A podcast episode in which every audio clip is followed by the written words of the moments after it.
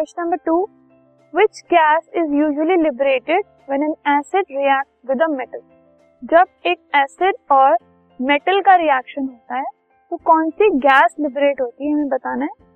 Illustrate with an example एक example के through हमें ये बताना है how will you test the presence of this gas और ये गैस प्रेजेंट है, ये हम टेस्ट कैसे करेंगे, ये मैं बताना तो फॉर द आंसर जब भी एक एसिड किसी मेटल के साथ रिएक्ट करता है तो हाइड्रोजन गैस लिबरेट होती है। इसका एक एग्जांपल है कि अगर हमने कुछ जिंक ग्रैन्यूल्स के पीसेस लिए और उनको हमने 5 एम एल डाइल्यूट H2SO4 मतलब सल्फ्यूरिक एसिड में डाला तो सल्फ्यूरिक एसिड क्या है? एसिड एंड जिंक ग्रैन्यूल्स मतलब मेटल ठीक है?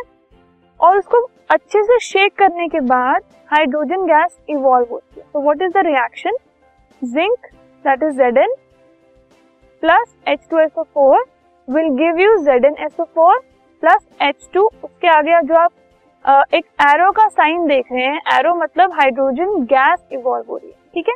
इसको चेक करने के लिए the hydrogen liberated can be tested by burning it with a pop sound जब एक टेस्ट ट्यूब में आपने इस रिएक्शन को कैरी आउट करवाया तो जैसे वो रिएक्शन कंप्लीट हुआ, अगर आप उस टेस्ट ट्यूब के माउथ के पास एक कोई भी बर्निंग कैंडल या फिर मैचस्टिक लेकर आओगे तो एक पॉप साउंड आएगी।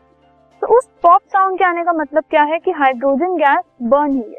तो हाइड्रोजन गैस हमेशा एक पॉप साउंड के साथ बर्न होती है। अगर आपको पॉप साउंड सुनाई दी, इसका मतलब जो गैस इसमें से निकली है वो hydrogen gas